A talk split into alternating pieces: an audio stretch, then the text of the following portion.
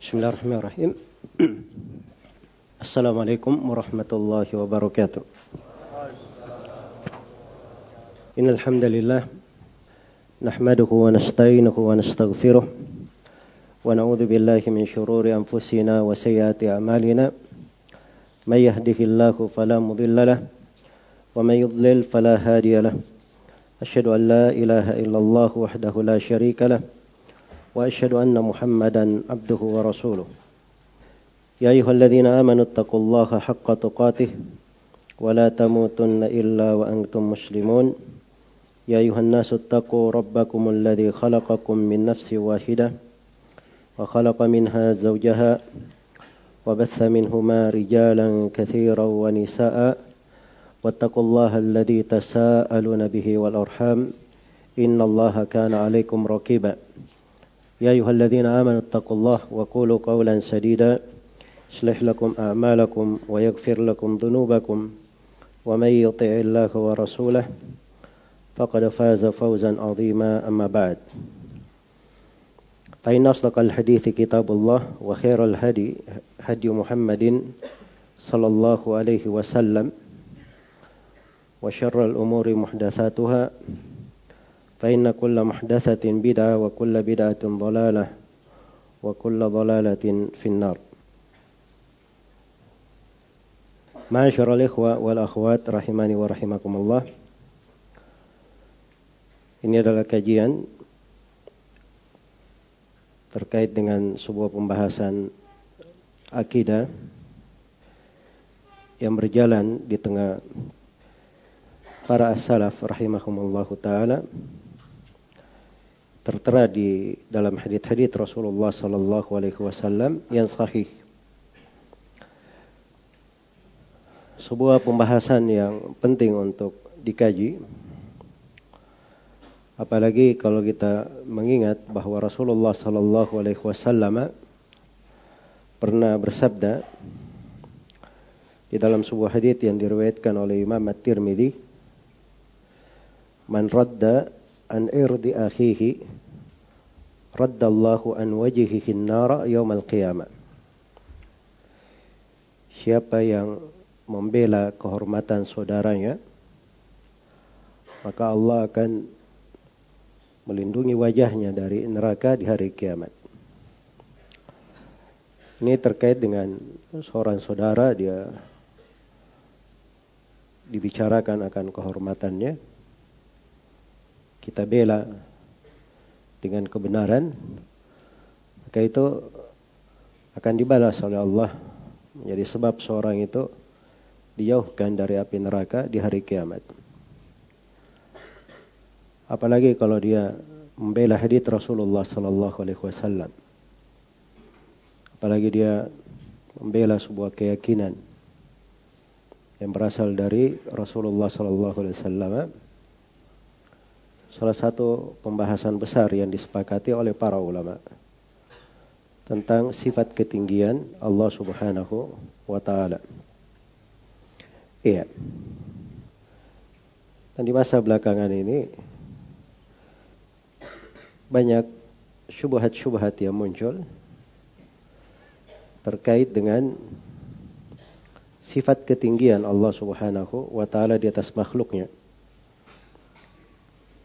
Maka di kajian ini secara khusus kita akan membahas tentang hadith al-jariyah hadis tentang jawaban budak perempuan ketika ditanya oleh Rasulullah sallallahu alaihi wasallam, "Aina Allah?" Di mana Allah? Yang mana di dalam hadis ini terdapat pembahasan-pembahasan yang besar karena memang ahlul bidah tidak senang mendengarkannya sebagaimana beberapa hadis Rasulullah sallallahu alaihi wasallam yang syah di dalam riwayat mutawatir itu tidak disenangi oleh ahlul bidah. Seperti misalnya hadith An-Nuzul tentang hadith turunnya Allah ke langit dunia di sepertiga malam terakhir. Itu hadith yang paling dibenci oleh kaum Jahmiyah. Karena di dalam hadith ini terdapat penetapan sifat turun, penetapan sifat ketinggian Allah dan penetapan sifat Allah berbicara. Dan itu adalah hal yang mereka sangat tidak senangi. Karena itu berlomba-lomba mereka di dalam melemahkan hadith-hadith Rasulullah, menolak hadith-hadith Nabi. Kadang dianggap sebagai hadith yang lemah, hadith yang tidak syah, dan kadang maknanya diartikan sesuai dengan hawa nafsunya. Sebelum masuk ke dalam pembahasan, saya ingin memberi sebuah kaidah penting yang merupakan akar semua permasalahan. Di pembahasan memalingkan ayat-ayat dan hadith-hadith Rasulullah sallallahu alaihi wasallam kepada hal yang bertentangan dengan prinsip yang ditetapkan di dalam Al-Quran dan Sunnah Rasulullah Sallallahu Alaihi Wasallam serta disepakati oleh para ulama. Iya. Dua hal ini ini adalah sumber semua penyakit. Itulah penyakit at-ta'wil dan penyakit at-tafwid. Penyakit takwil dan penyakit apa? Tafwid. Jadi dua.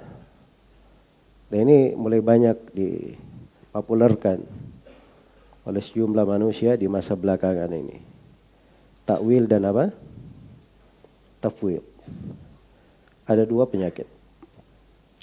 Baik. Kita akan uh, membahas dua penyakit ini secara terperinci sebab ini yang dijadikan sebagai sandaran. Kata penulis Jauharutut Tauhid yang populer disyarah di berbagai belahan dunia ini. Kata penulisnya, wa kullu nassin awhamat tashbiha awilhu aw fawwid wa rum tanziha. Katanya setiap nas yang memberi kesan tashbih, kesan penyerupaan Allah dengan makhluk, maka nas itu, apa pun nasnya, Al-Quran maupun hadith, nas itu yang kamu lakukan ada dua. Satu, takwil nas itu. Awilhu. Kalau ditakwil, tidak ditakwil, yang kedua adalah aufawid atau lakukan tafwid. Lakukan tafwid. Warum tanziha. Katanya dan selalu langkau memaksudkan mensucikan Allah. Itu bahasa ahlul batil. Karena dia kemas dengan bahasa-bahasa yang menarik. Ya, kenapa kamu mentawil? Kenapa kamu mentafid? Oh kami mensucikan Allah. Membesarkan Allah. Jelas ya? Tapi kita lihat apa benar. Kita akan lihat apa benar alasan itu atau tidak. Baik. Jadi ini sumber permasalahan. Sumber permasalahan. Karena itu sebagai pendahuluan perlu diketahui ada dua hal di sini yang perlu saya uraikan sebagai pendahuluan. Yang pertama bahwa manusia di dalam pembahasan nama dan sifat itu ada tiga kelompok. Ada kelompok ahlu ta'til, ada kelompok ahlu ta'til yang mentaktil dari sifat-sifat. Kelompok yang kedua ahlu tamthil. Kelompok yang menyerupakan sifat-sifat Allah disamakan dengan sifat makhluk. Dan kelompok yang ketiga inilah ahli sunnah, ahlu sawais sabil. Orang yang berada di atas jalan yang lurus. Itulah ahli sunnah dari masa ke masa. Baik. Ahlu ta'til itu yang mentaktil dari nama-nama dan sifat-sifat. Kita di sini fokus di pembahasan sifat ya. Jadi mereka yang mentaktil sifat-sifat itu ada tiga jenis. Yang pertama ada ahlu takhil, ini orang-orang filsafat. Orang-orang filsafat. Iya. Orang-orang filsafat itu hanya menerangkan apa yang dikabarkan oleh Allah di dalam ayat-ayat apa yang dikabarkan oleh Rasulullah tentang Allah itu hanyalah hayalan tidak ada hakikatnya kata mereka. Dan yang kedua adalah ahlu taj, ahlu tajhil. Ini orang-orang mufawwidah. Dianggap bahwa sifat-sifat itu tidak diketahui maknanya. Tidak diketahui maknanya. Dan nas-nas tentang sifat itu berbeda dengan zahirnya. Ini ahlu tajhil. Akan kita terangkan nanti. Dan yang ketiga, ahlu ta'wil. Ini yang mentakwil takwil. Iya. Ini yang mentakwil. Baik. Di dalam masalah takwil itu, takwil mentakwil, itu ada lima kelompok yang populer. Kelompok yang pertama adalah kelompok Jahmiyah. Dia mengingkari seluruh nama dan sifat. Kecuali satu sifat, sifat al-wujud saja mereka tetapkan. Sifat adanya Allah. Ya, yang lainnya ditakwilkan. Dan kelompok yang kedua adalah kelompok Mu'tazilah. Mu'tazilah dia tolak dari nama, uh, dia tetapkan nama, tapi seluruh sifat dia tolak. Iya. Kelompok yang ketiga, kelompok Kullabiyah. Pengikut Abdullah bin Said bin Kullab. Ini dia tetapkan seluruh nama, dia tetapkan dari sifat-sifat datia dari sifat-sifat datia tapi dia takwil sifat-sifat fi'liyah sifat yang terkait dengan perbuatan dan kehendak Allah itu dia takwil. Iya. Ini orang-orang kullabiyah yang ketiga atau yang keempat dan kelima adalah kelompok Ash'ariyah dan Maturidiyah. Ash'ariyah nisbat kepada Abu Hasan al-Ash'ari di pendapat lamanya yang dia sudah tobat darinya. Dan Maturidiyah nisbat kepada Abu Mansur al-Maturidi. Mereka ini di pembahasan nama dia tetapkan seluruh nama, tapi di pembahasan sifat mereka hanya menetapkan tujuh sifat saya. Iya. Kalau orang-orang Asyariah dia tetapkan tujuh sifat. Dan orang-orang Maturidiyah dia tetapkan delapan sifat. Tujuh sifat di kalangan orang Asyariah dalam ucapan seorang penyair lahul hayatu wal kalamu wal basar. Samun iradatun il samun iradatun wa ilmun waqtadar. Lahul hayatu wal kalamu wal basar samun iradatun wa ilmun waqtadar. Ya, sifat kehidupan, sifat berbicara, sifat melihat, sifat mendengar, sifat irada, sifat ilmu dan sifat al-qudrah, kemampuan. Tujuh sifat. Kalau orang-orang Maturidiyah ada tambah sifat yang kedelapan, sifat at-takwin. Sifat at-takwin. Baik. Ini semuanya kelompok yang pertama. Ahlu ta'til. Orang-orang yang apa? Menta'til disebut dengan nama mu'attilah. Kelompok yang kedua namanya kelompok al-mumatsilah, ahlu tamthil atau ahlu tashbih. Iya. Kadang disebut juga oleh orang-orang dengan nama al-mujassimah. Bagaimana mereka itu dalam sifat-sifat? Mereka mengatakan Allah itu sama dengan sifat-sifat Allah sama dengan sifat makhluknya. Allah punya wajah sama dengan wajah makhluk. Jelas ya? Allah punya tangan sama dengan tangan makhluk. Nah, ini ahlut tashbih namanya. Dan ini dua kelompok menyimpang keluar dari jalan yang lurus. Ahli sunnah mereka berada di pertengahan. Mereka berada di pertengahan. Mereka tetapkan sifat-sifat Allah sebagaimana datangnya di dalam Al-Quran dan di dalam sunnah Rasulullah Sallallahu Alaihi Wasallam. Karena Allah dan Rasulnya Allah yang paling tahu tentang dirinya. Allah menyebutkan dirinya dengan sifat-sifat di ayat-ayat. Dan Nabi Muhammad paling tahu tentang Robnya. Sedang beliau yang tidak pernah berbicara dari hawa nafsu, mensifatkan Allah dengan berbagai sifat di dalam hadith-hadithnya. Maka kita imani seluruh sifat-sifat yang diterangkan dalam Al-Quran dan hadith dengan keyakinan bahwa itu sesuai dengan keagungan dan kebesaran Allah dan pasti tidak serupa dengan dengan makhluk. Berdasarkan ayat, "Laisa kamitslihi syai'un wa huwa as-sami'ul basir." Tidak serupa dengan sesuatu apa pun dan dialah Allah yang Maha mendengar lagi Maha Maha melihat. Ini ayat terkandung di dalamnya dua kaidah. Bantahan terhadap dua kelompok ahlul bidah. Kaidah yang pertama, tanzihun bila ta'til dan kaidah yang kedua itsbatun bila tamthil. Iya. Laisa kamitslihi syai itu kaidah yang pertama, tidak serupa dengan suatu apa pun. Itu artinya tanzih, mensucikan Allah dari keserupaan dengan makhluk.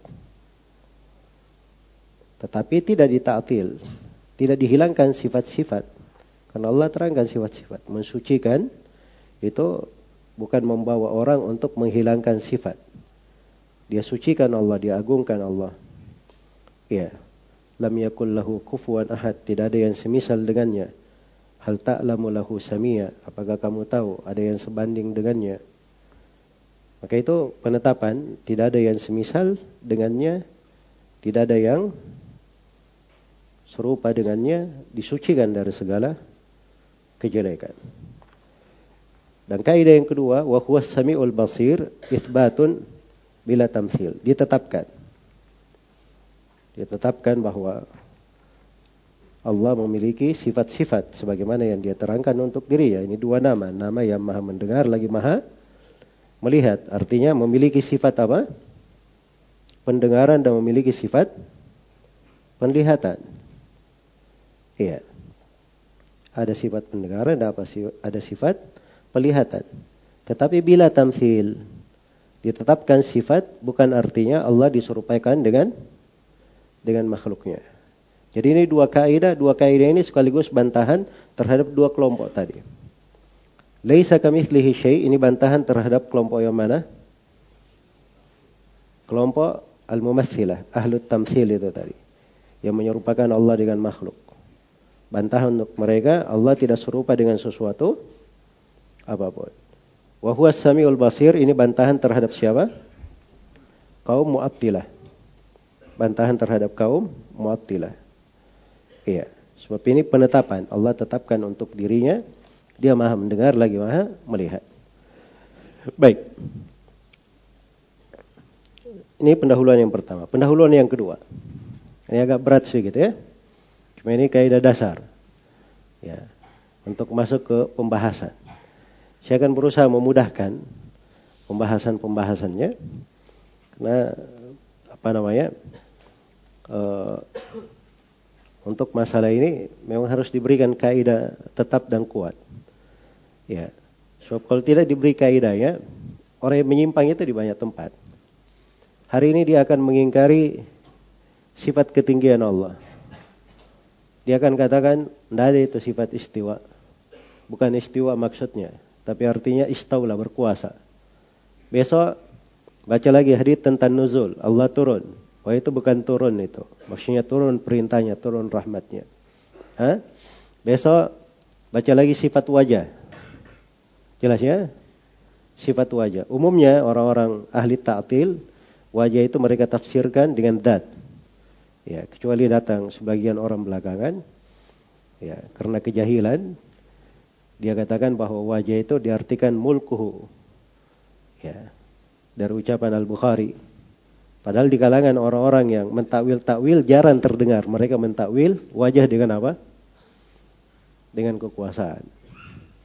Iya. Takwil wajah dengan kekuasaan. Baik.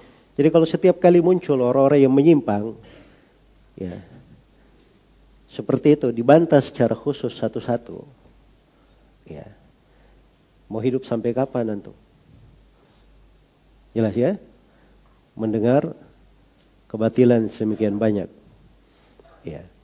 Tapi kalau punya kaidah tetap, tahu dasar berpikir mereka, sumber kesesatannya apa, maka tiap kali muncul penyimpangan, tidak perlu heran lagi. Oh, wajarlah kalau seperti itu. Cara membantahnya mudah juga cara membantahnya. Nah, ini kita mau fokuskan pada dua kedustaan yang dinisbatkan kepada as-salaf. Mereka katakan bahwa as-salaf katanya mentakwil dan as-salaf apa? Mentafwid. Dan ini semuanya dusta terhadap para para as-salaf rahimahumullahu taala. Iya. Sampai dia buat sebuah kaidah. Itu penulis Jawharat Tauhid itu setelah abad meninggalnya setelah tahun seribu berapa hijri ya. Sudah 10 abad berlalu baru dia bikin kaidah itu wa kullu nassin awhamat tashbiha awilhu aw fawwid warum tanziha. Setiap nas yang memberi kesan Allah diserupakan dengan makhluk, maka harus lakukan dua hal. Takwil atau dia apa? Ditafwid. Nah, itu kaidah dia baru bikin setelah 10 abad. Iya. Nah, ini hal-hal yang perlu ini seperti ini perlu untuk dijelaskan supaya seorang itu kembali kepada akidah yang murni yang dibawa oleh Rasulullah Sallallahu Alaihi Wasallam dan dipegang oleh para sahabatnya dan diwarisi oleh para ulama dari masa ke masa. Baik, kita akan mulai sekarang dari pembahasan takwil dulu. Iya dari pembahasan takwil. Baik. Ya, takwil itu kalau mereka baca sifat, nas-nas yang terkait dengan sifat itu, itu harus diarahkan maknanya kepada selain zahirnya. Mereka selalu begitu. Ya. Makanya kalau mereka baca ayat Ar-Rahmanu alal arsyistawa, Allah di atas arsnya beristiwa. Ya, maka istiwa mereka artikan ah, itu artinya berkuasa. Artinya apa? artinya berkuasa. Baik. Jadi ini kaidah-kaidah mereka, cara berpikir mereka. Ya di dalam hal tersebut. Ya. Dan ini takwil ini gaya takwil ini sumber musibah. Dari sumber musibah di tengah umat Islam. Sehingga masuk pemikiran-pemikiran yang menyimpang. Karena kebiasaan takwil mentakwil. Saya akan terangkan nanti konsekuensi atau di antara pengaruh jelek dari takwil ini apa. Iya. Karena itu dikatakan oleh Ibn Al-Qayyim rahimahullah, "Hada wa aslu baliyatil islami min ta'wili di tahrifi wal butlani, huwa alladhi qad farraqa as-sab'ina bal zadat thalathan qawla dil burhani." Iya. Kata beliau, setelah kata beliau ini pembahasan yang sudah berlalu, kemudian perlu diingat bahwa sumber musibah yang menimpa umat Islam itu adalah takwil orang-orang yang biasa merubah dan biasa berbuat kebatilan. Takwil inilah yang memecah belah umat menjadi 73 golongan. Berdasarkan hadis Rasulullah sallallahu alaihi wasallam. Baik. Jadi ini takwil menyebabkan terjadinya banyak perselisihan. Banyak perselisihan di tengah umat sampai Ibnul Qayyim menyebutnya sebagai salah satu dari togut pemikiran yang besar takwil ini. Baik. Untuk takwil cara membantahnya dan melihat kerusakannya kita terangkan dari dua sisi. Ada bantahan secara global dan ada bantahan secara secara terperinci. Bantahan secara global ini ini yang mudah. Jadikan pegangan. Gampang nanti. Setiap orang yang mentakwil pakai saja bantahan global ini mudah untuk membantahnya. Jelas ya? Jadi semua orang yang mentakwil nas. Iya. Kalau dikatakan kepadanya Ar-Rahman alal arsyistawa, Ar-Rahman di atas arsy beristiwa, dia katakan istaulah, dia tawil. Kalau dibacakan ayat Ya ayyuhalladzina amanu may yartadda minkum an dinihi fasawfa ya'ti Allahu biqaum yuhibbuhum wa yuhibbuna. Jadi akan datang Allah Allah akan mendatangkan satu kaum Allah cinta kepada mereka. Jadi menunjukkan Allah memiliki sifat apa? Sifat mahabbah. Iya. Kata mereka, enggak itu bukan mahabbah. Mereka mereka takwilkan. Iya. Jelas ya? Mereka takwil tentang hal tersebut. Atau dibacakan ayat wa wallahu alaihim, Allah murka kepada mereka. Atau dibacakan sifat wajah, wa yabqa wajhu rabbika. Atau dibacakan tentang sifat tangan, bal yadahu mabsutan, mabsutatan. Ya. Dan seterusnya dari nas-nas. Jadi mereka kalau dibacakan nas-nas ini pasti dia takwil. Dia katakan tidak seperti lahirnya. Wajah artinya datnya, tangan artinya nikmat atau kemampuan. Iya. Jelas ya? Itu tidak seperti lahir pada nas. Tidak seperti lahir pada nas. Baik orang-orang yang mentakwil ini. Kita beri jawaban secara global. Iya. Jawaban secara global ini berisi tiga pertanyaan. Tanya saya kepada mereka tiga pertanyaan. Iya. Pertanyaan yang pertama, ini takwil-takwil kalian terhadap nas-nas ini, apakah itu ilmu diketahui oleh Nabi Shallallahu Alaihi Wasallam atau Nabi tidak mengetahuinya? Tanya dulu kepada mereka. Sebab kita heran. Di tujuh tempat dalam Al-Quran disebut istiwa di atas arsh. Tidak ada keterangan di dalam sepotong hadith pun istiwa bermana apa? Istaula. Iya. Disebutkan di banyak tempat sifat wajah, tidak ada keterangan dari Nabi, beliau mengartikan wajah dengan dat atau yang semisal dengannya. Jelas ya? Baik, kita tanya ke mereka dulu. Ini sekarang kalian mentakwil-takwil sifat ini, itu diketahui Nabi atau tidak? Diketahui oleh Nabi atau tidak? Iya. Kalau dia katakan tidak diketahui oleh Nabi, pasti tidak berani. Ada yang berani mengatakan Nabi tidak tahu. Hah? Dia akan lancang nanti kalau mengatakan, oh Nabi tidak tahu. Masya Allah, hebat sekali kamu ya. Ya. Nabi Shallallahu Alaihi Wasallam yang yang merupakan perantara Allah menyampaikan wahyu. Nabi yang berkata, Ala inni a'lamukum billahi wa akhsyakum bih. Ketahuilah aku ini adalah orang yang paling berilmu di antara kalian tentang Allah dan paling takut kepada Allah. Ternyata kalian lebih hebat ya. Ya. Baik. Pasti dia akan berkata, tidak. Nabi tahu tentang hal itu. Nabi tahu tentang hal tersebut. Itu pasti dia akan jawab ke sana. Mau ke mana lagi dia? Baik. Oke, Nabi tahu. Saya tidak usah ribut-ribut dengan kalian. Sekarang saya mau bertanya lagi. Pertanyaan yang kedua. Pertanyaan yang kedua. Kalian akui bahwa Nabi itu diberi jawamiul kalim. Mampu mengibaratkan makna yang banyak dalam kalimat yang ringkas. Orang yang sangat fasih di dalam berbicara. Bukankah Nabi itu apakah dia memiliki kemampuan menjelaskan atau tidak? Punya balaghah di dalam menjelaskan atau tidak? Tanya dulu ke mereka. Nabi punya atau tidak hal itu? Pasti dia akan berkata apa? Iya. Tidak mungkin. Jelas ya? Pasti dia akan berkata bahwa Nabi Shallallahu Alaihi Wasallam maha fasih apa Nabi Shallallahu Alaihi Wasallam sangat fasih menjelaskan hal tersebut punya bayan dan beliau sangat mampu untuk menerangkan. Sangat mampu untuk menerangkan. Baik. Kalau begitu antum tambah heran lagi. Kalau Nabi tambah pasti sangat mampu menerangkan, kenapa tidak diterangkan? Kok datangnya dari keterangan kalian? Jelas ya? Jadi hal-hal yang seperti itu, apalagi terkait dengan masalah akidah, harusnya kan tidak tersembunyi. harusnya tidak tersembunyi. Iya.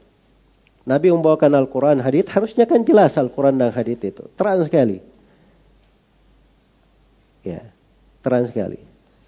Nah, ini ingin dianggap bahwa semua orang ini nggak ada yang paham Zahir Al-Quran. Berarti Al-Qurannya tidak terang. Nabinya juga ketika menjelaskan takwil-takwil itu tidak ada di dalam hadith Nabi. Berarti Nabi tidak fasih. Jelas ya? Jadi itu kenyataannya sebenarnya. Tapi mereka pasti akan berkata bahwa Nabi itu sangat fasih. Jelaskan. Baik, kita tanya lagi dengan pertanyaan yang ketiga. Kita tanya dengan pertanyaan yang ketiga. Nabi ini merahmati umatnya, cinta kebaikan untuk umatnya atau tidak? Pasti dia akan menjawab iya. Nabi itu orang yang paling semangat hidayah untuk umatnya, paling cinta kebaikan untuk umatnya. Karena dalam Al-Quran Allah telah berfirman, "Laqad ja'akum rasulun min anfusikum azizun 'alaihi ma anittum harisun 'alaikum bil mu'minina raufur rahim." Iya. Bil mu'minina raufur rahim. Telah datang kepada kalian seorang rasul dari diri-diri kalian sendiri. Berat rasul ini kalian menentang. Kalau ada yang menentang itu berat bagi Nabi. Dia bersedih. Dan Rasulullah SAW sangat semangat kalian mendapat hidayah. Dan beliau terhadap umat Islam, terhadap kaum mukminin itu sangat mengasihi dan sangat merahmati. Itu sifat Nabi Shallallahu Alaihi Wasallam.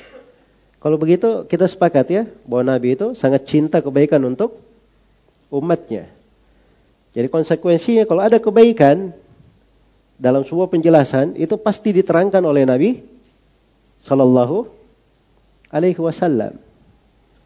Ya. Dan itu konsekuensi agama sudah lengkap karena Nabi sudah menjelaskan semuanya kan begitu. Dan Nabi Shallallahu Alaihi Wasallam sendiri telah menunaikan tugasnya sebagai seorang Nabi sudah menyampaikan amanah. Dan setiap Nabi itu Rasulullah terangkan tugasnya sebagaimana dalam hadits Abdullah bin Amr bin As riwayat Muslim innahu lam innahu lam yakun nabiyyun qabli illa kana haqqan alaihi ayadulla ummatahu ala khairi ma ya'lamuhu lahum wa yundhirahum syarra ma ya'lamuhu lahum. Tidak ada seorang nabi pun sebelumku kecuali wajib atas nabi ini menjelaskan kebaikan yang dia ketahui bagi umatnya dan wajib atas nabi ini menjelaskan kejelekan yang dia ketahui bagi umatnya. Baik.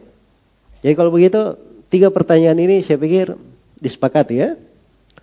Jadi mereka sudah mengakui bahwa Nabi itu apa namanya terkumpul tiga kesempurnaan pada beliau. Kesempurnaan dalam ilmu, kesempurnaan dalam kefasihan menjelaskan, kemampuan menerangkan. Yang ketiga, kesempurnaan dalam kecintaan dan di dalam menasihati umatnya. Iya. Jelas ya?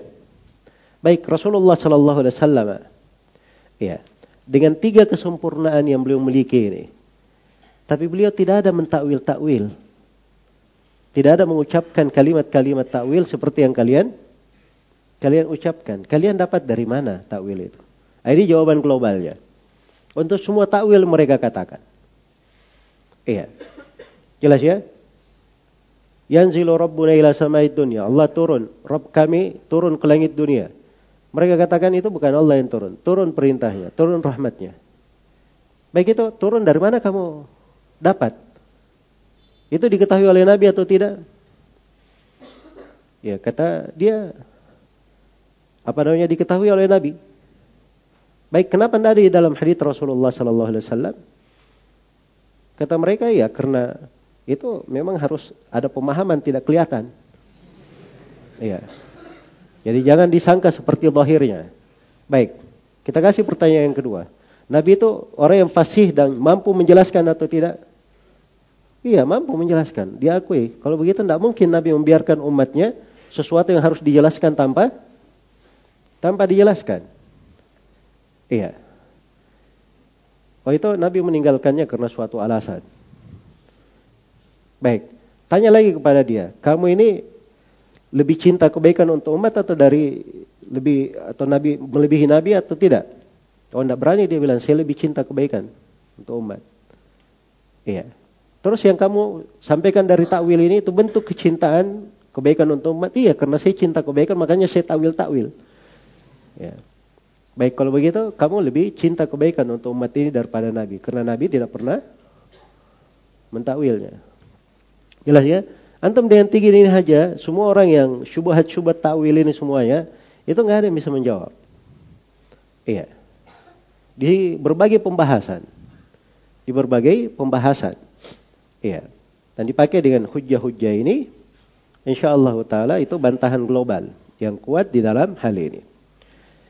Baik, adapun bantahan secara terperinci terkait dengan syubhat takwil ini, kita bantah dari empat sudut. Sudut yang pertama terkait dengan metodologi mereka menggunakan metode takwil itu. Iya terkait dengan metodologi mereka menggunakan takwil tersebut. Baik, mereka mentakwil kenapa mentakwil? Nah, itu ada alasan mereka. Ada alasan. Baik, kita lihat metode mereka ya di dalam mentakwil. Yang pertama mereka katakan nas-nas tentang sifat itu itu tidak masuk ke dalam kategori nas, tapi dia masuk ke dalam kategori al-zahir. Perkara yang zahir. Jelas ya? Ini kita masuk di pembahasan dalala. Kandungan atau isi sebuah ayat atau sebuah hadis itu ada kandungannya. Kalau kandungannya jelas sekali, terang, tidak ada makna lain, itu disebut nas. Disebut apa? Disebut nas. Kalau kandungan pada ayat atau hadis itu dia ada kemungkinan, ada kemungkinan maka itu yang paling tampaknya disebut apa? Disebut zahir. Jadi mereka mengatakan ayat-ayat dan hadis tentang sifat-sifat itu hitungannya ke dalam al-zahir bukan kepada nas. Ya, ini dasarnya sudah keliru mereka. Dalam metode berpijaknya sudah keliru. Dalam metode berpijaknya sudah keliru. Jelas ya?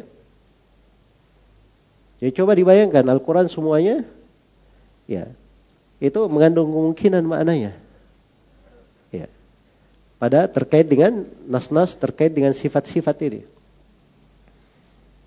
Nah itu tidak benar ya. Karena ayat-ayat Al-Quran ya dengan lafat-lafatnya terkait dengan nas sifat-sifat, lafadznya itu jelas dan terang.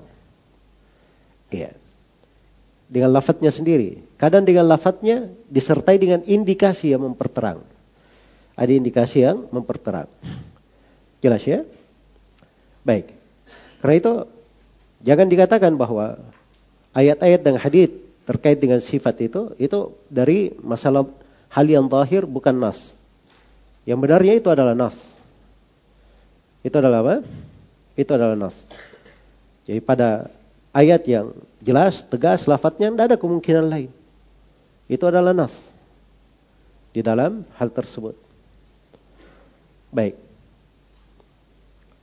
Kemudian yang kedua, cara berpikir mereka yang kedua, yang keliru di pembahasan takwil ini, mereka katakan bahwa nas-nas tentang sifat atau apa namanya ayat-ayat dan hadis tentang sifat itu masuk di dalam mutasyabih. Mereka anggapnya sebagai apa? Perkara yang mutasyabih. Dan ini sumber malapetaka pada orang yang mentakwil. Iya. Sumber malapetaka pada mereka. Ya mungkin antum heran, kenapa ada orang-orang mentakwil ini? Salah satu sumber malapetakanya dari sini. Sebab dianggap kalau ada ayat atau hadith menjelaskan tentang sifat, itu nas ini, itu nas yang mutasyabih. Hal yang apa? Hal yang mutasyabih. Mutasyabih dalam artian maknanya itu kurang terang. Dia bukan muhkam. Dia bukan muhkam. Iya. Dan ini pendapat yang batil. Akan kita terangkan nanti ya di sudut kebatilan takwil. Ya, dan ini dasar pokoknya. Sebab kalau dia katakan seluruh nas tentang sifat mutasyabih, itu artinya dia berburuk sangka kepada Allah Subhanahu wa taala. Kita akan terangkan nanti sudut kenapa dianggap berburuk, berburuk sangka. Dan ini di, salah satu bahayanya. Ya, mentakwil. Iya. Perlu diketahui ya bahwa para ulama salaf itu menganggap ayat-ayat dan hadith-hadith Rasulullah wasallam tentang sifat itu adalah dari bab muhkamat. Perkara yang muhkam. Bukan mutasyabih. Kalau dia mutasyabih, itu mutasyabih dalam kaifiat, bukan dalam makna. Mutasyabih di dalam apa? Kaifiat, bukan di dalam di dalam makna. Iya. Jadi kalau Allah tetapkan untuk dirinya sifat wajah, itu nas muhkam. Wajah itu apa? Semua orang paham bahasa Arab. Wajah itu apa? Jelas ya? Apa yang dimaksud dengan wajah? Itu muhkam. Bagaimana wajahnya? Ah, ini yang mutasyabih. Kaifiatnya mutasyabih. Jelas ya? Jadi mereka tidak katakan bahwa nas-nas tentang sifat itu masuk ke dalam hal yang mutasyabih. Iya. Coba dibayangkan ya kalau dia mutasyabih, itu bertentangan dengan keagungan Al-Quran secara umum. Al-Quran ini dikatakan nuran mubina, disebut cahaya. Mubinan yang sangat terang. Dia datang dibilang mutasyabih, tidak jelas. Ya. Dikatakan dalam Al-Quran, wabushra lil muslimin, kabar gembira untuk kaum muslimin. Iya. Wah itu belum bisa jadi kabar gembira, karena ayatnya masih mutasyabih. Ya. Jelas ya? Nah, itu dasar-dasar mereka di dalam memahami itu keliru di dalam hal-hal yang besar seperti ini. Baik. Jadi ini yang kedua ya. Kemudian yang ketiga, mereka di dalam mentakwil, ketika mereka mentakwil dia sebutkan mana atau tidak? Saya tanya, ketika mentakwil dia sebut nama atau tidak? Dia sebut makna kan? Istiwa mereka artikan apa? Istaula misalnya. Iya. Turun tadi, turunnya Allah diartikan turunnya apa? Perintah atau rahmat. Jelas ya? Antum baca saja nas-nas semuanya kalau dia takwil pasti disebutkan ini maknanya ini, ini maknanya ini. Kan dia sebut. Berarti dia mentayin apa? Mereka menentukan menentukan makna di situ. Iya. Menentukan makna. Baik. Jadi dia sendiri sebenarnya sudah bertentangan dia sebut dari qabilat zahir, dari mutasyabih, terus dia sendiri menentukan apa? Dia sendiri sudah menentukan makna di dalam hal tersebut. Iya.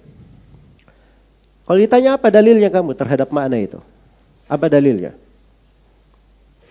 Pasti dia tidak bisa membawakan dalil. Iya. Dia tidak bisa membawakan apa? Dalil. Dan ini kita akan bahas ya dengan terkait dengan takwil mereka sendiri. Kita akan kaji nanti di bantahan yang kedua. Tapi kalau diminta apa dalil, tidak bisa dia bawakan dalil. Sampai hal yang besar sekalipun, yang mereka ingkari misalnya sifat ketinggian Allah, yang ditunjukkan oleh dalil-dalil, kata Ibn Al-Qayyim hampir 2000 pendalilan, ya. Ditanya apa dalil mereka mengingkari sifat ketinggian Allah? Dalilnya satu bait syair diucapkan oleh seorang Nasrani. Ya, bernama Al-Akhtal. Jelas ya? Qad istawa bishrun alal iraqi min ghairi damin wala min ghairi sayfin wala damin mikhraqi. Nah, itu dalilnya. Padahal hal yang jelas terang. Ketinggian Allah itu di, akan datang kita sebutkan nanti insyaallah taala itu dalilnya banyak sekali. Hal yang sangat jelas. Baik.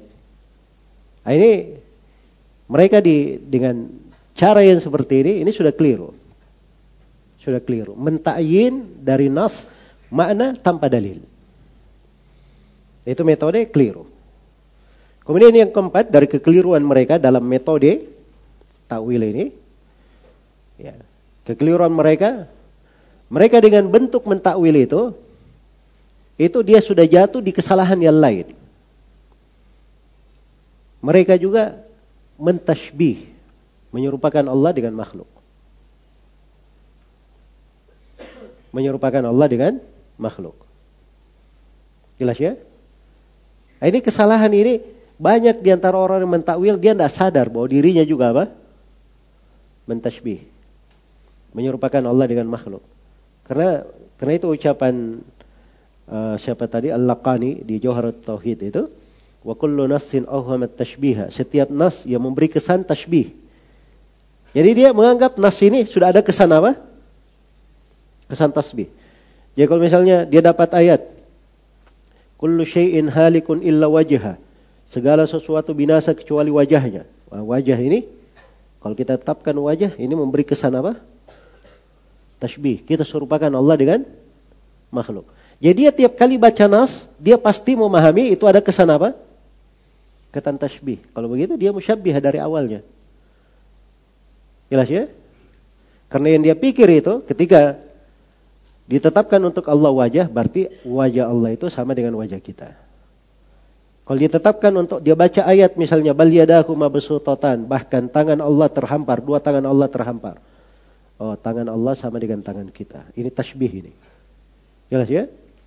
Dia baca ayat wa ghadiballahu alaihi wa la'ana. Allah la, murka kepadanya, Allah melaknatnya. Nah, ini dia pikir seperti dia kalau dia marah, seperti kalau dia melaknat orang. Jelas ya? Jadi pada dasarnya dia sudah apa?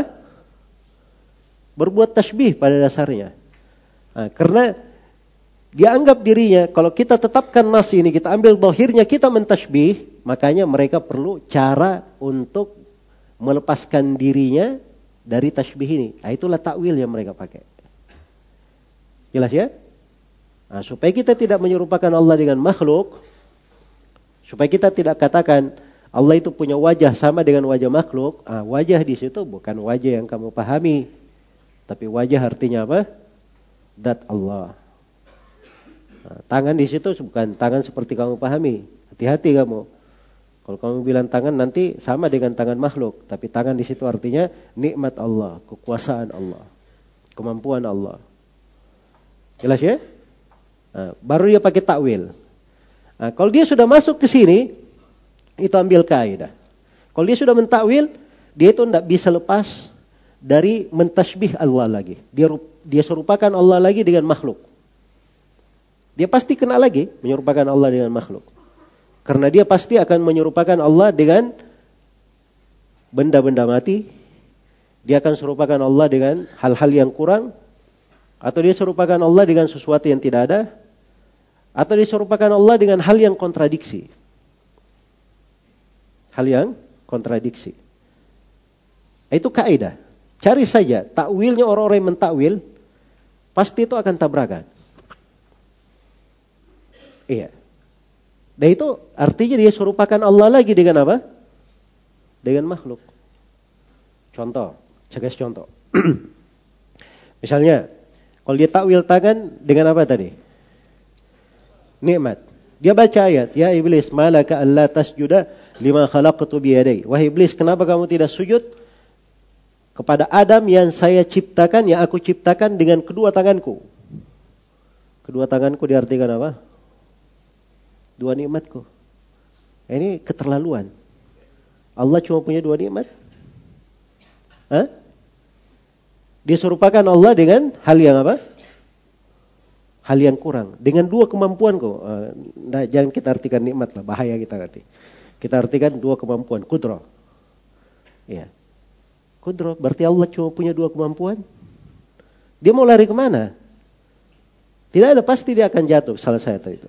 Kalau dia tidak serupakan Allah dengan benda mati, pasti dia serupakan Allah dengan hal yang kurang, atau dia serupakan Allah subhanahu wa ta'ala dengan hal yang kontradiksi, atau dia serupakan Allah subhanahu wa ta'ala dengan sesuatu yang tidak ada. Iya, sesuatu yang tidak ada. Baik, Ar-Rahman alal arsy istawa. Allah beristiwa di atas arsy Istawa bermana apa? Istaula. Baik. Istaula artinya apa? Berkuasa. Jadi Allah cuma menguasai arsy begitu. Hah?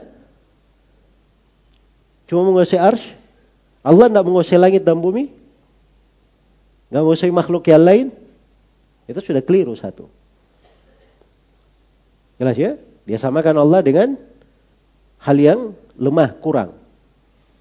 Sudut yang lain, istaula itu artinya apa? Ini dia masalah sama orang, terus dia berhasil menaklukkan orang ini. Ah, itu istaula kalau bahasa Arab. Jadi setelah mengalahkan baru dia berkuasa. Berarti sebelumnya Allah ini ribut-ribut dengan siapa? Siapa yang dia kalahkan sehingga dia harus berkuasa di arsy?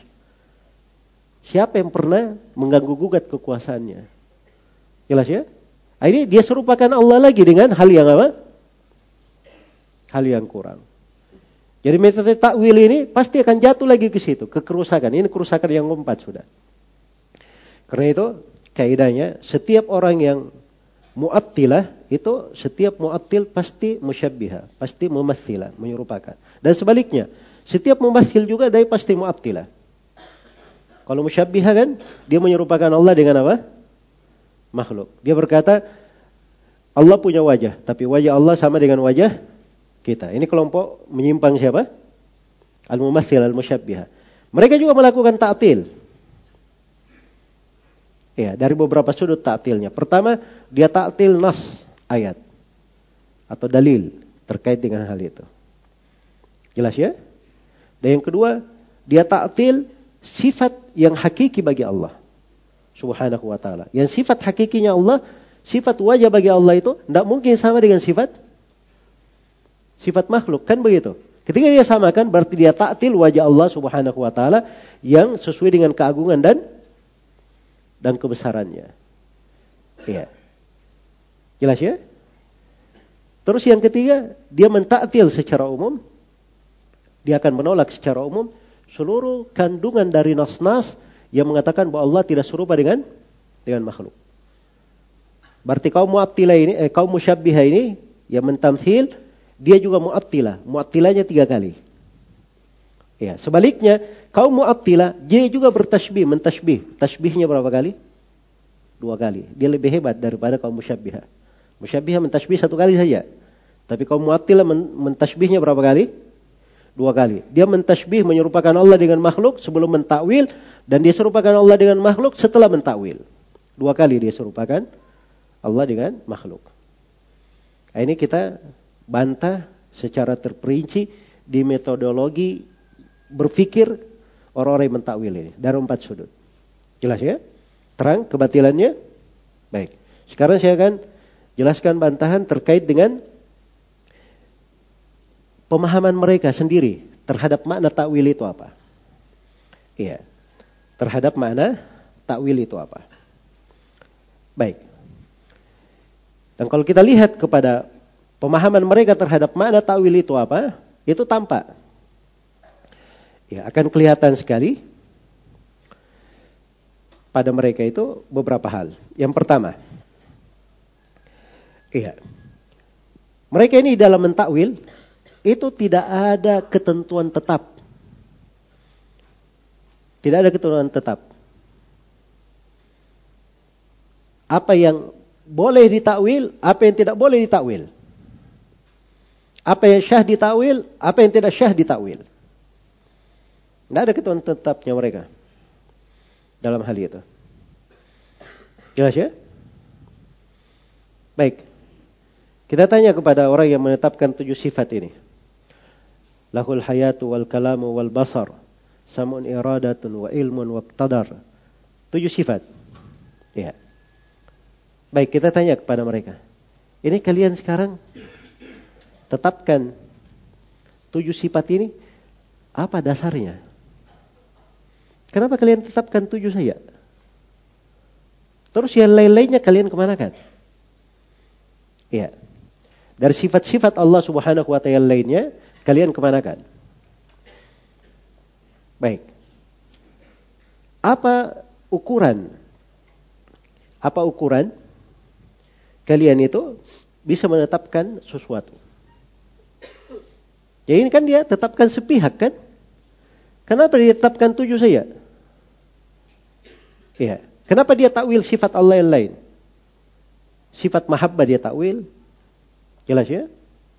Sifat asyauq dia apa namanya? Sifat uh, al-qurb dia takwil. Sifat al-ulu dia takwil. Sifat ketinggian dia takwil, sifat istiwa dia takwil, sifat turun dia takwil. Ya. Sifat datang dia takwil. Itu semuanya dia takwil. Kenapa dia takwil itu? Yang dia tetapkan cuma tujuh saja. Apa dalil kalian? Dari mana cara cara mengukurnya itu kayak bagaimana? Ya. Harusnya kan kalau sesuatu yang jelas, mereka punya metodenya, ada kaidahnya, kan begitu? Baik. Kata mereka, oh dalil kami adalah akal. Satu. Dalil kami adalah apa? Adalah akal. Baik. Sekarang kita lihat akal sehatnya ini kayak bagaimana. Iya. Dalil kami adalah akal. Akal itu katanya yang menuntun kami. Sehingga kami menetapkan tujuh sifat. Oh Masya Allah. Bagaimana ceritanya akal mau berpikir. Tolong diceritakan. Katanya begini. Ya, kan mereka tetapkan berapa sifat tadi? Tujuh. Jadi pada dasarnya perbuatan itu terjadi dari Allah. Sifat itu terjadi dari Allah karena kemampuan. Ya kan? Nah, makanya karena kemampuan, akal menuntun kami untuk menetapkan bahwa Allah Subhanahu wa taala itu punya sifat apa? Al-Qudra.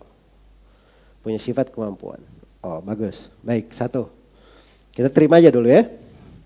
Terus yang kedua, itu sifat al-qudrah satu. Sifat al-ilmu. Di dalam Al-Quran Allah sebutkan, Sun Allahilladzi atqana kulla syai. Itulah ciptaan Allah yang memutkitkan segala sesuatu. Mutkin segala sesuatu. Jadi mutkin itu rapi, betul-betul. Nah, itu menunjukkan kekuatan ilmu. Jadi secara akal, ya, itqan ini mengantar kita untuk menetapkan sifat ilmu bagi bagi Allah Subhanahu wa taala. Baik, sudah dua. Ya, sudah dua ya. Berarti kalian sudah punya dua sifat. Dalil akal. Yang yang limanya mana? Tunggu dulu kata dia. Sabar dulu. Ya, saya kasih lagi katanya. Iroda. Baik, iroda. Iroda itu perlu taksis. Nah, ini kan Allah mampu berbuat begini-begini. Untuk membedakan antara ini dan ini, nah, itu perlu iroda, perlu kehendak. Iya. Karena sesuatu ini tidak terjadi dia dari bentuk begini ke bentuk ini, dari keadaan begini ke keadaan ini, kecuali itu ada kehendak Allah di situ. Maka akal menuntun kami untuk menetapkan sifat apa? Sifat kehendak. Berarti sudah tiga. Ya, ilmu, kudrah dengan apa? Iradah. Baik. Tidak apa-apa. Tiga sudah. Yang lainnya mana? Nah, sekarang sifat yang keempat katanya. Tiga sifat ini Ya. Ilmu, kudrah, irada, ini tidak mungkin ada kecuali pada sesuatu yang hidup. Makanya secara akal kita dituntut untuk menetapkan sifat kehidupan bagi bagi Allah.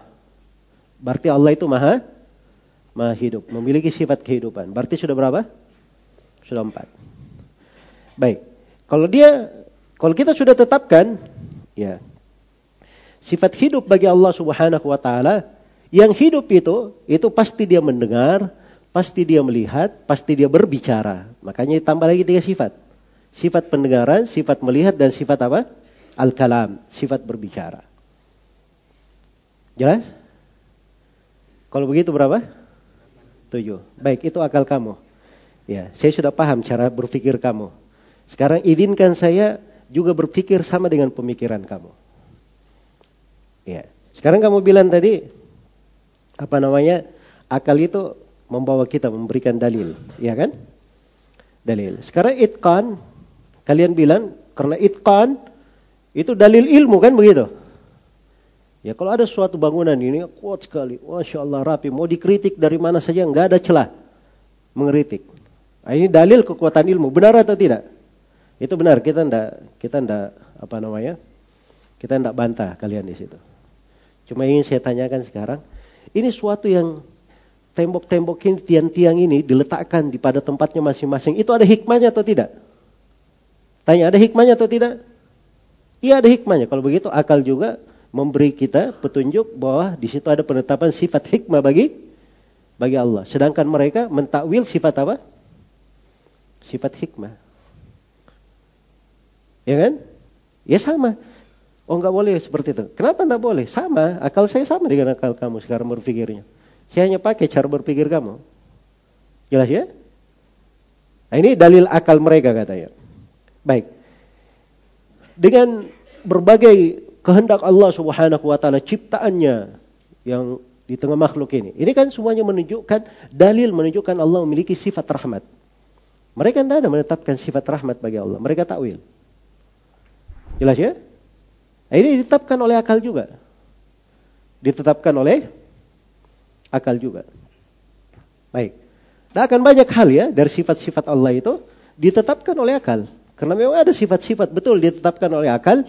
Itu harusnya kalian tetapkan juga. Kenapa kalian cuma memilih Tujuh saja. Iya. Hanya memilih tujuh saja. Baik. Kata beli, kata mereka kalau begitu tidak. Ada lagi hal yang kedua, alasan yang kedua katanya. Iya. Bukan cuma sekedar akal saja. Baik, alasan yang kedua apa? Ya, itu harus dibatasi karena ada sudut bisa mengesankan tasbih. Ya. Jadi, kenapa kita tidak ambil hal yang mengesankan. Misalnya hikmah kita tidak ambil, karena kalau kita tetapkan hikmah, kita serupakan Allah dengan makhluk. Ya. Jelas ya? Kalau kita tetapkan rahmat, makhluk juga punya rahmat. Kita samakan Allah dengan makhluk. Nah ini dia sudah jatuhkan dirinya ke dalam apa? Lubang kehancuran sendiri. Ya. Jelas ya? Kalau di bahasa orang umum ini sudah gali kuburan sendiri dia dengan jawabannya. Baik makhluk mendengar dan melihat atau tidak? Hah? Makhluk mendengar dan melihat atau tidak? Pasti dia bilang mendengar melihat. Makanya di ayat itu di antara rahasianya kenapa disebut laisa kamitslihi syai'un wa huwas samiul basir? Allah tidak serupa dengan suatu apa pun dan Allah Maha mendengar lagi Maha melihat. Dipakai dua nama di situ, Maha mendengar lagi Maha melihat. Karena pendengaran dan penglihatan itu umumnya ada pada seluruh makhluk. Iya. Ada pada seluruh makhluk. Manusia mendengar dan melihat. Kucing mendengar dan melihat.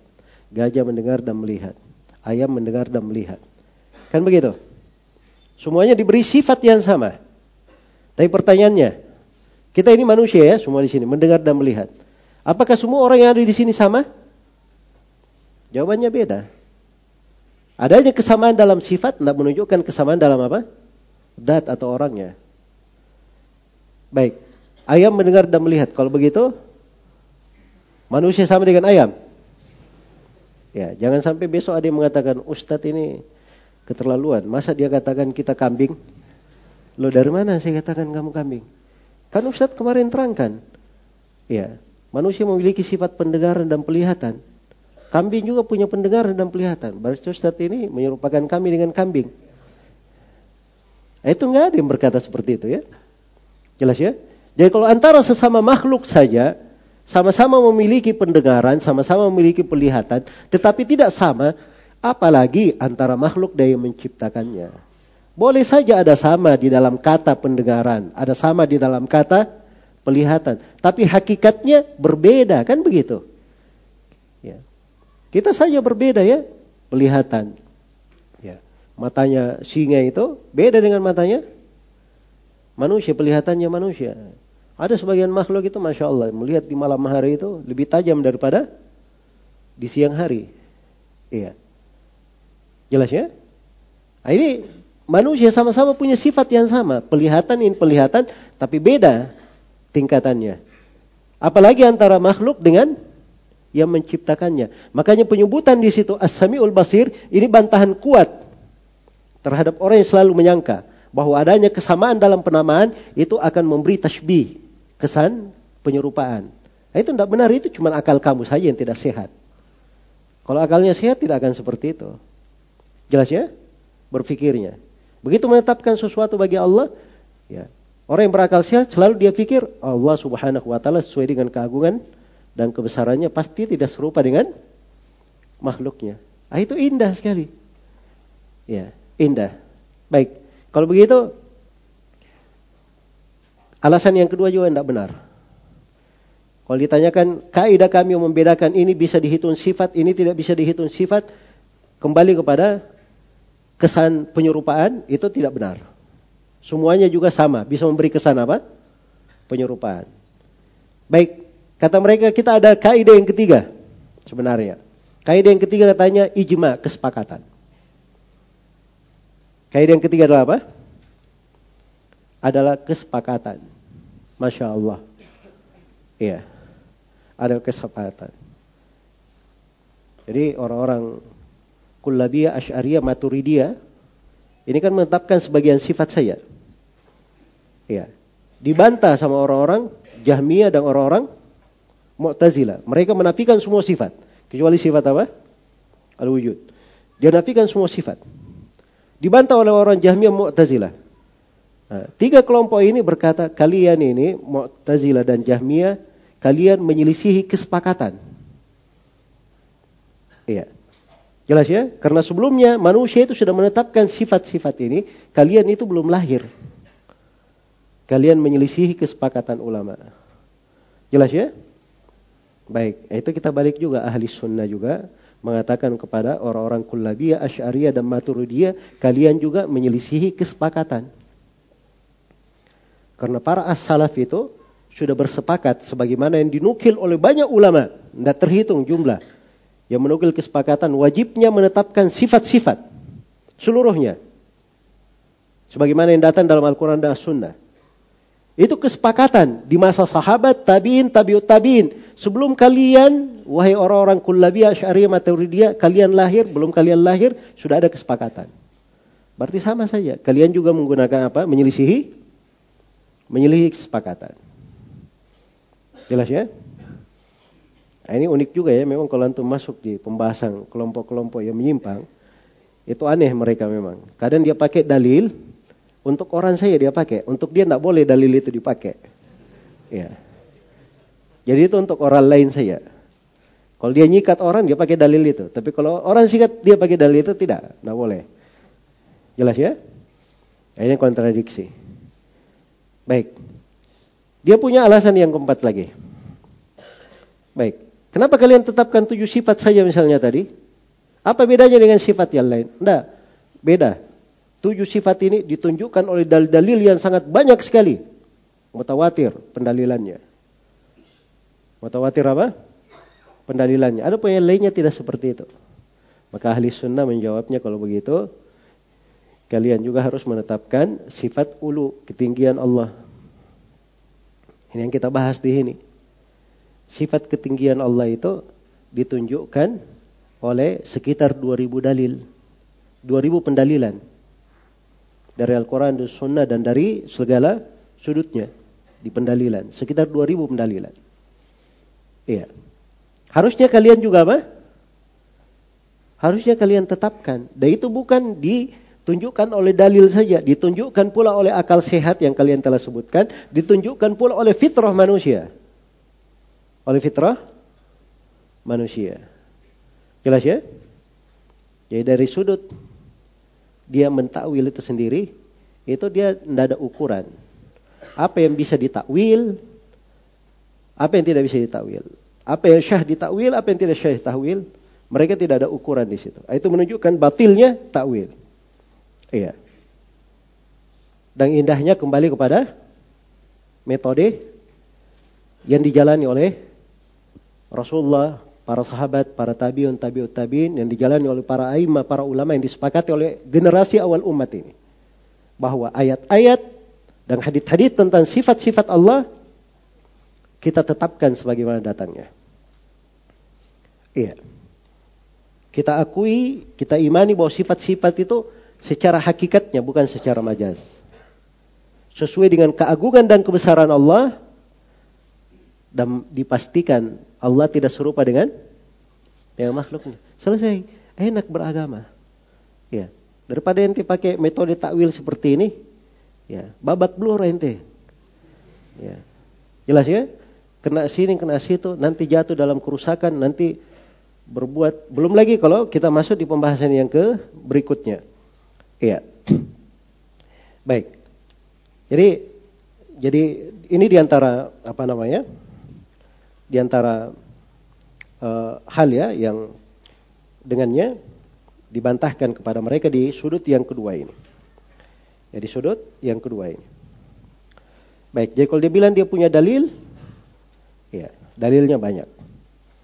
Ada sifat-sifat yang dalilnya lebih besar daripada itu, tapi kalian tidak mengambilnya. Ya, kemudian selain daripada itu, mereka dibantah juga dari sudut yang lain. Ya, ini terkait dengan masalah takwilnya ya. Mereka menggunakan metode takwil. Masih ada bantahan lain-lain. Ya. Bantahan yang lainnya, kalau mereka mentakwil dari mana-mana, ya, mereka mentakwil dari mana-mana, maka mereka juga dilazimkan. Iya. Dilazimkan untuk hal yang sama. Baik, sekarang kenapa dia takwil istiwa menjadi istaulah? Hah? Katanya kalau ditetapkan untuk Allah istiwa, istiwa bermana yang tinggi, iya, dengan berbagai apa namanya kerusakan pemahaman mereka, macam-macam ya bahasanya. Kalau kita tetapkan Allah Maha Tinggi berarti Allah itu terbatas dengan tempat, terbatas dengan ini macam-macam mereka sebutkan. Nah, itu kita tetapkan berarti Allah serupa dengan makhluk. Kalau begitu harus kita takwil dengan apa? Istaulah.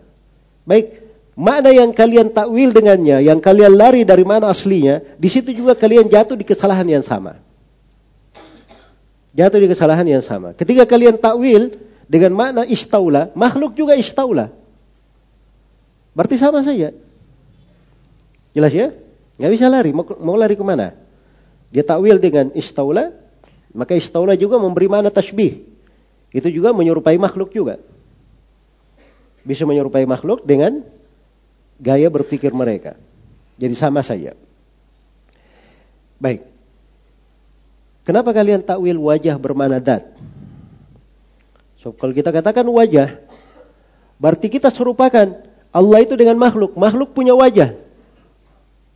Baik, kalian takwil apa wajah kalau begitu? Kita tafsirkan, kita takwil dat. Baik, saya mau tanya, Allah punya dat atau tidak? Punya. Terus? Berarti kalian serupakan Allah dengan makhluk. Oh tidak, dat Allah beda dengan dat makhluk. Sama saja, wajah Allah juga beda dengan wajah wajah makhluk. Jelas ya? Nah, karena itu ada kaidahnya ahli sunnah di membahas sifat. Al-qaul fi ba'di sifat, kal qauli fi ba'dil akhar. Iya. Ucapan pada sebagian sifat itu sama dengan ucapan kepada sifat yang lain. Harus adil dong. Sama orang-orang Jahmiyah juga seperti itu. Orang Jahmiyah ini kan paling lucu dia. Ya.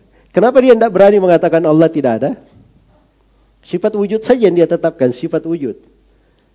Iya kan? Sebab yang lain semua sifat bagi kelompok Jahmiyah akal mereka itu pasti menyerupai Allah dengan merupakan Allah dengan makhluk. Nah, tanya aja ke mereka, Allah itu ada? Iya. Manusia ada atau tidak? Ada. Kalau begitu, sama saja kalian serupakan Allah dengan dengan makhluk. Jelas ya?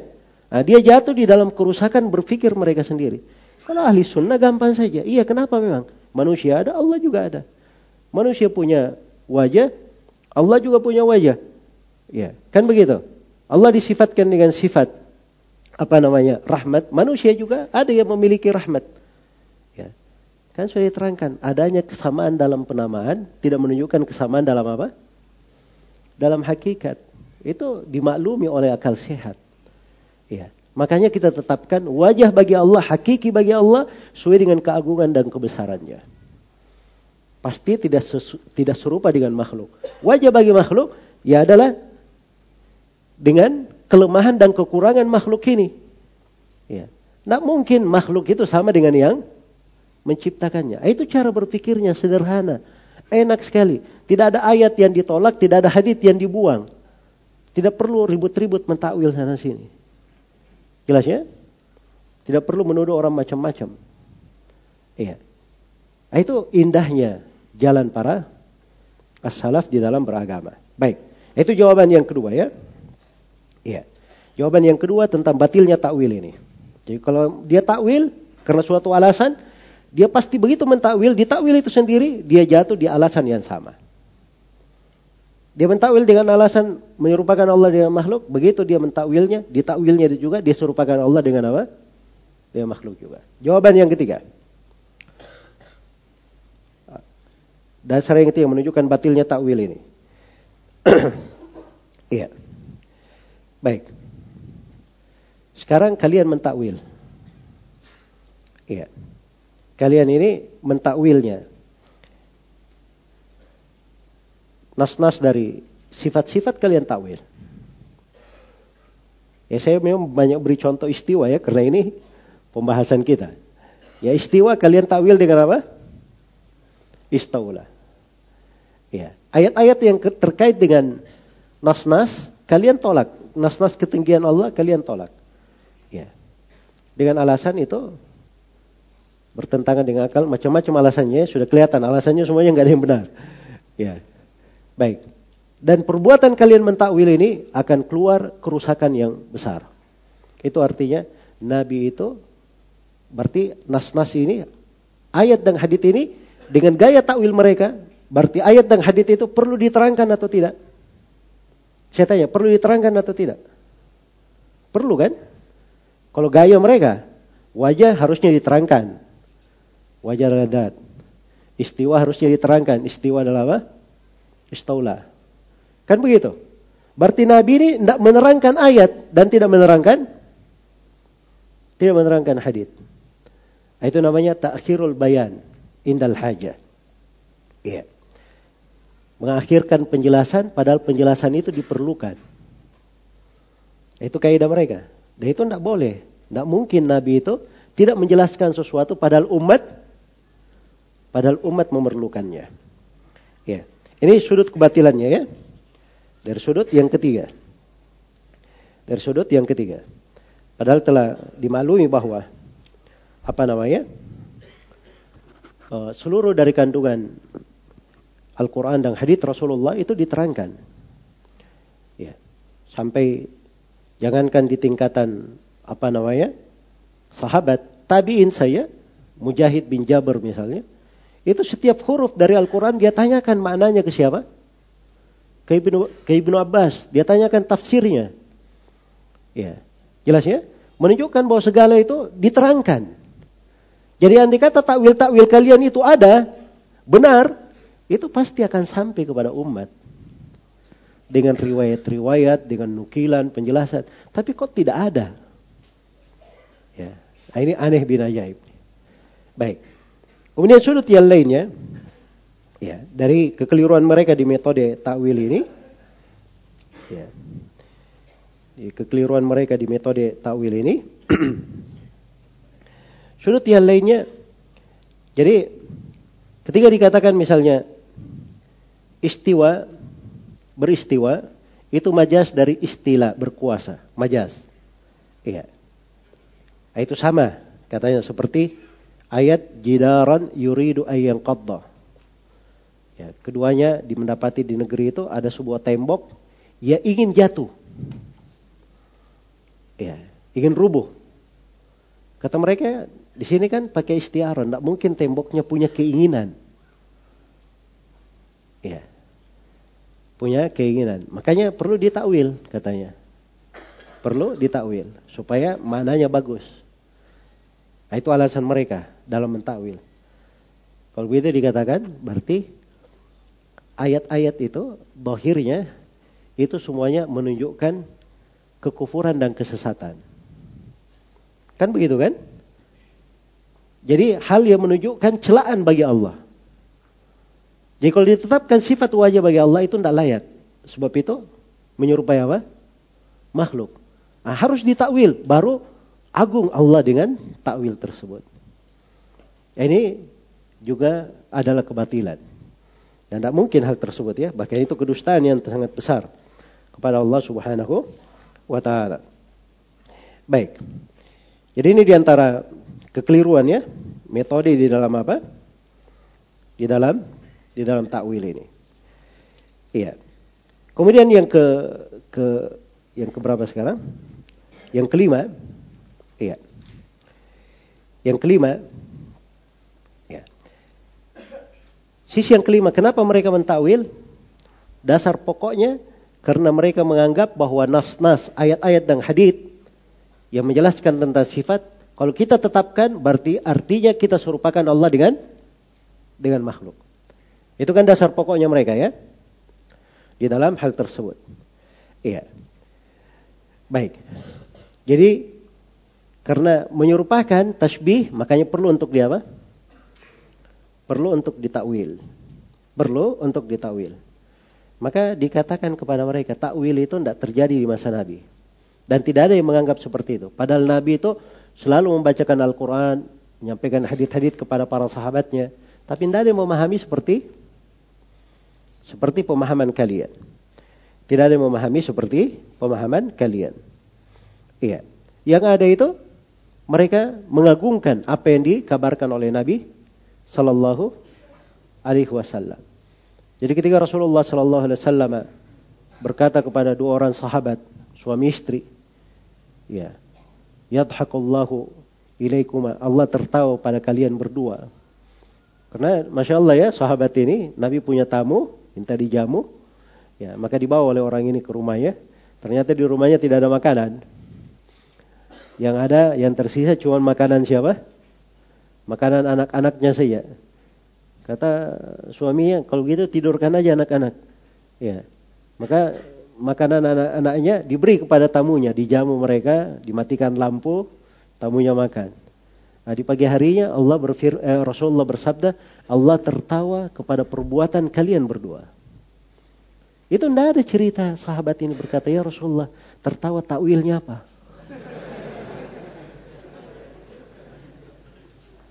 Gak ada. Jelas ya? Ya. Mereka terima zahirnya. Dan mereka ketika mendengar nas-nas itu, itu langsung mana-mana keimanan itu masuk. Karena dia sudah tahu Allah tertawa itu tidak sama dengan tertawanya makhluk. Tapi tertawa itu sendiri, itu mereka tahu. Dia pahami secara bahasa, artinya apa. Jelas ya? Makanya mereka menganggap itu keutamaan. Ya, dan tidak perlu dipertanyakan, jelas. Andai kata itu masalah, ya, itu masalah, itu pasti Pak Nabi sudah menjelaskan. Oh, jangan kamu pahami seperti ini. Kamu kalau pahami apa namanya? Allah punya tangan, berarti kamu serupakan Allah dengan makhluk. Menyerupakan Allah dengan makhluk itu artinya kamu mujassima. Mujassima itu kafir menurut kesepakatan ulama. Itu kan bahasanya. Kayaknya ahli sunnah itu dituduh mujassima. Ya, yang menuduh ini selalu mengatakan ahli sunnah mengafirkan katanya orang. Padahal dia sendiri menuduh kita apa? Mujassima, mujassima itu kafir menurut kesepakatan ulama. Ya. Masya Allah ya. Nah, itu tidak ada di konsekuensinya pada Nabi Shallallahu Alaihi Wasallam dan para sahabatnya. Kemudian bantahan dari sudut yang keenam bahwa metode tas, metode takwil ini yang mereka tempuh ini metode yang tidak benar menurut kesepakatan para as-salaf. Metode yang tidak benar menurut kesepakatan para as-salaf. Karena tidak ada seorang pun dari para as-salaf yang mentakwil. Tidak ada seorang pun dari para as-salaf yang mentakwil. Nah, belakangan ini muncul syubhat-syubhat. Oh katanya para salaf itu ada yang mentakwil. Nah, itu cuman orang-orang yang baca sepotong-potong atau dia punya hawa nafsu pada dirinya atau mungkin jahil, tidak mengerti. Apa buktinya para salaf mentakwil? Iya. Dia bawakan nas-nas yang dia salah paham. Itu ada katanya aidin, tangan-tangan diartikan kekuatan. Mana ayatnya? Wasama abadainaha bi aidin wa inna lamusiun. Langit kami bangun dengan kekuatan ditafsirkan. Itu aidin. Aidin itu kamu pahami apa? Aidin jama dari yadun, artinya tangan-tangan. Nah itu dasarnya dia tidak paham bahasa Arab. Aidin itu bukan dari yadun, jamanya aidin. Tapi aidin itu bi aidin itu dari kata ada yaidu aidan dia masdar. Idza qawiya washtadda itu dikatakan ada yaidu aidan. Kalau dia kuat dan keras, nah itu disebut apa? Ada yaidu aidan dalam bahasa Arab. Oh ada, harus ditakwil. Apa contohnya? Ya. Nasallahu fanasiyahum. Mereka lupa kepada Allah, maka Allah lupa kepada mereka. Kalian bilang Allah lupa? Oh enggak. It, makanya harus ditakwil kan? Orang awam dengar ya benar juga ya. Kasihan. Padahal dia ngerti nisyan di situ, nisyan, nasullaha, panasiyahum, nisyan itu bukan artinya lupa dalam pernah diingat kemudian hilang tidak. Nisyan itu salah satu maknanya dalam bahasa Arab, maknanya adalah at-tark, meninggalkan. Salah satu maknanya dalam bahasa Arab. Jadi diartikan aja secara bahasa. Ya, mereka meninggalkan Allah, meninggalkan syariat, Allah juga tinggalkan mereka pada hari kiamat. Jelas ya? Tidak ada yang perlu ditakwil. Ya dasarnya kalau dikatakan ada takwil itu cuma syubhat-syubhat pada sebagian orang. Ya, karena dia mungkin tidak belajar, dia cuma baca dari sebagian orang atau dia dengar dari guru-gurunya mengajari dia salah atau memang orang mengikuti hawa nafsu. Ya, ahli syubhat. Jelas ya? Nah, itu dasarnya keliru. Jadi kalau takwil itu sendiri tidak ada di tengah para salaf yang takwil. Maka ini menunjukkan batilnya apa? Takwil-takwil tersebut. Ya, kemudian jawaban dari sisi yang ketujuh tentang batilnya takwil ini kembali kepada takwilnya sendiri. Takwil itu itu bertentangan ya dengan penjelasan dan memudahkan. Kan dibalumi ya Al-Qur'an itu untuk apa? Memudahkan. Walaqad yassarna al-Qur'ana lidzikir. Sungguh kami telah mudahkan Al-Quran untuk apa? Untuk dikir, untuk mengingat. Iya. Tibiana likulli syai, penjelasan untuk segala sesuatu. Hada bayanul linnas. Ini penjelasan untuk manusia. Ini sifat-sifat Al-Quran. Sifat-sifat Al-Quran. Tapi mereka dengan takwil itu, itu tidak memperjelas. Tidak memudahkan orang. Tidak ada kemudahan. Baca, oh seperti yang kamu pahami. Jadi orang baca zahirnya beda dengan apa? Hakikatnya. Nah, itu bukan kemudahan namanya. Nah seperti itu sifat dari agama ini. Baik. Nah seperti itu sifat dari agama ini. Kemudian yang berikutnya yang ketiga, bantahan takwil dari sudut pengaruh buruk di belakang takwil ini. Iya. Di antara pengaruh buruk di, di belakang takwil ini yang pertama adalah ini membuka pintu keluar dari agama, menyimpang dari agama. Menyimpang dari agama. Jelas ya? Karena kalau ada suatu nas, ada suatu ayat, ada suatu hadith, oh gampang saja, maknanya tidak seperti itu. Jangan kamu lihat dohirnya. Iya. Jelas ya? Ah, ini semua orang yang menyimpang dari agama bisa seperti itu. Jadi orang-orang yang mengingkati hari kebangkitan. Iya. Disebutkan di dalam ayat-ayat Al-Quran. Tentang apa? Hari kebangkitan. Datang orang yang belajar filsafat. Saya ingkari hari kebangkitan. Ya. Saya ingkari hari apa? Hari kebangkitan. Ya. Kata orang-orang yang mentakwil-takwil ini tadi kepada orang filsafat. Kalau kamu ingkari hari kebangkitan berarti kamu kafir kepada Allah. Ya. Loh, kata orang-orang filsafat ini kenapa saya dikafirkan? Karena kamu mengingkari hari kebangkitan. Tunggu dulu. Dengar baik-baik. Itu nas-nas tentang hari kebangkitan di dalam Al-Quran. Iya. Itu bukan nas terkait dengan kebangkitan jasad. Tapi yang dimaksud kebangkitan ruh katanya. Takwil atau bukan? Takwil. Ya, saya mentakwil. Kamu yang mengajari. Ya. Jelas ya. Sekarang saya pakai metode takwil kamu, kamu kafirkan saya. Nah, itu tidak benar katanya. Nah, itu metode seperti ini pasti akan membawa kepada apa? Membawa kepada kerusakan-kerusakan yang besar. Nah, itu di antara di antara dampaknya, di antara pengaruhnya. Ketemu dengan orang sufi, tidak sholat. Ya. Kenapa kamu tidak sholat? Ya, kamu ini belum paham mana sholat. Apa yang kamu pahami mana sholat? Sholat itu Artinya adalah doa. Saya ini berdoa di mana-mana. Saya sudah sholat. Jelas ya? Nah, jadi kalau semua orang dibuka dengan hal yang seperti itu, habis nanti agama. Habis. Ya. Ini dari kerusakannya di pembahasan pembahasan tawil buahnya. Ya. Kemudian dari kerusakan yang paling besarnya, takwil ini akan membawa kepada berburuk sangka terhadap Allah Subhanahu wa taala. Iya. Itu berburuk sangka namanya. Jadi dia sangka ini Allah menurunkan Al-Quran, Al-Quran itu belum jelas. Al-Quran itu masih perlu apa? Ditafsirkan lagi dengan selain penafsiran Rasulullah dan para sahabat. Iya. Terus Al-Quran itu di dalam penafsirannya masih harus kita bersilam pendapat lagi, berselisih lagi. Sebab mereka saja di dalam mentakwil takwil itu, kadang dalam satu ayat ada berapa banyak takwil di situ. Makanya heran ya antum ya kalau lihat dengar orang-orang Asy'ariyah ini tanya tentang sifat istiwa, katanya istiwa itu lafdun mustarak. Sebagiannya menyebutkan ada 15 makna, sebagiannya menyebutkan ada 20 20 makna. Kalian bisa ribut sampai 20 makna itu apa yang terjadi di tengah kalian? Jelas ya? Jadi antara mereka saja ribut seperti itu. Dalam takwil mentakwil ini.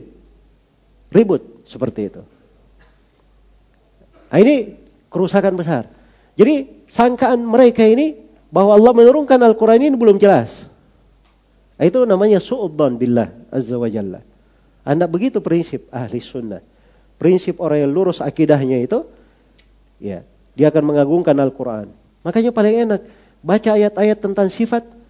Apa yang dia baca itulah tafsir dari ayat-ayat itu. Dia imani sebagaimana hakikatnya. Dan dia imani bahwa Allah Subhanahu wa taala tidak serupa dengan dengan makhluknya. Ya. Makanya enak dia hidup. Enak dia hidup. Jelas ya? Datang kejadian hari kiamat. Ya, wajah rabbuka wal malaku saffan saffa dan datang Rabbmu serta malaikat bersaf-saf di hari hisab.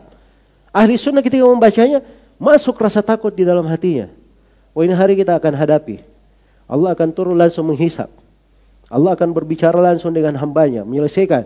Ah, ini kan keimanan. Kalau orang-orang yang mentakwil ini tidak. Datang Robmu. Apa itu datang?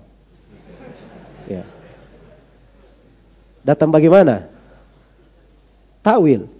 Oh ini datang ini bukan artinya datangnya Allah. Datang perintah Allah. Datang keputusan Allah. Tidak ada rasa takut yang muncul dalam hal tersebut. Ini kerusakan. Dari apa? dari perbuatan mentawil ini. Baik. Ya saya sengaja ya saya berikan penjelasan untuk hal ini supaya dipahami tentang bahaya takwil ini. Kemudian yang terakhir di sini dari bahaya takwil ini juga terakhir takwil itu dari sudut konsekuensi yang muncul darinya. Apa konsekuensinya? Itu konsekuensinya artinya kita itu tidak diberi Al-Qur'an lebih bagus daripada diberi Al-Qur'an. Ya kan? Sebab kita diberi Al-Quran, diberi sunnah, ya, diberi sunnah, itu membuat kita tersesat dari jalan. Coba bayangkan kalau saya baca ayat apa namanya wa yabqa wajhu rabbika dan kekallah wajah Rabbmu. Saya baca ayat saya pahami wajah adalah wajah hakiki bagi Allah sesuai dengan keagungan dan kebesarannya, tidak serupa dengan makhluknya. Saya disesatkan. Kamu itu memahami ayat keliru, jangan dipahami bahirnya. Kamu pahami secara bahirnya, kamu tersesat keluar dari jalan. Kamu artinya menyerupakan Allah dengan makhluk. Menyerupakan dengan makhluk kamu berarti musyabbih, berarti kamu kafir. Ya, kalau begitu kita tidak usah diberi Al-Quran dah. Jelas ya? Tidak usah diberi hadith. Kan begitu konsekuensinya. Iya, dan ini kerusakan dari pemahaman dari perbuatan takwil ini. Iya. Kemudian dari kerusakan yang lainnya, ini juga akan memberi konsekuensi bahwa generasi awal umat ini semuanya orang-orang jahil. Karena mereka tidak mengerti takwil-takwil yang seperti ini. Tidak mengerti takwil-takwil yang seperti ini. Iya. Nah ini adalah tuduhan yang sangat berat ya terhadap Abu Bakar, terhadap Umar, terhadap Uthman, terhadap para sahabat bahwa mereka tidak mengerti tentang hal tersebut. Ya Allah taala alam. Masya Allah. Ini baru saya berbicara takwil ya. Masih ada satu lagi. Saya mau bicara tentang apa? Tentang tafwid. Setelah itu baru saya mau bercerita tentang hadis tentang budak perempuan, pertanyaan Nabi kepadanya di mana Allah. Saya akan berbicara dari sudut riwayat. Ya, setelah itu saya akan berbicara dari sudut kandungannya. Kemudian saya akan terangkan sejumlah pendalilan tentang sifat ketinggian Allah Subhanahu wa taala, bukan dari hadis budak perempuan saja, tapi dari sudut pendalilan yang lain juga Kemudian saya akan bacakan kesepakatan-kesepakatan dan ucapan-ucapan para ulama, termasuk Imam Empat di dalam pembahasan. Dan yang terakhir saya akan bantah sebagian syubhat-syubhat. Ini syubhat-syubhatnya saya tidak baca semua ya, syubhat-syubhat orang yang menyimpang di masa sekarang yang menulis tentang hadis itu. Saya cuma membaca syubhat-syubhat orang yang mendongkleng di bawah toko-toko menyimpang di masa sekarang di Indonesia ini. Ya, yang biasa main-main di dunia maya ini, nah itu banyak di situ syubhat-syubhat. Nah, saya akan menyinggung sebagiannya untuk diluruskan. Ya, semoga Allah Subhanahu wa taala memberi taufik kepada semuanya wallahu taala. Ya. Kita lanjutkan insyaallah setelah salat maghrib. Subhanakallahumma wa bihamdik asyhadu an la ilaha illa anta astaghfiruka wa atubu ilaik walhamdulillahi rabbil alamin.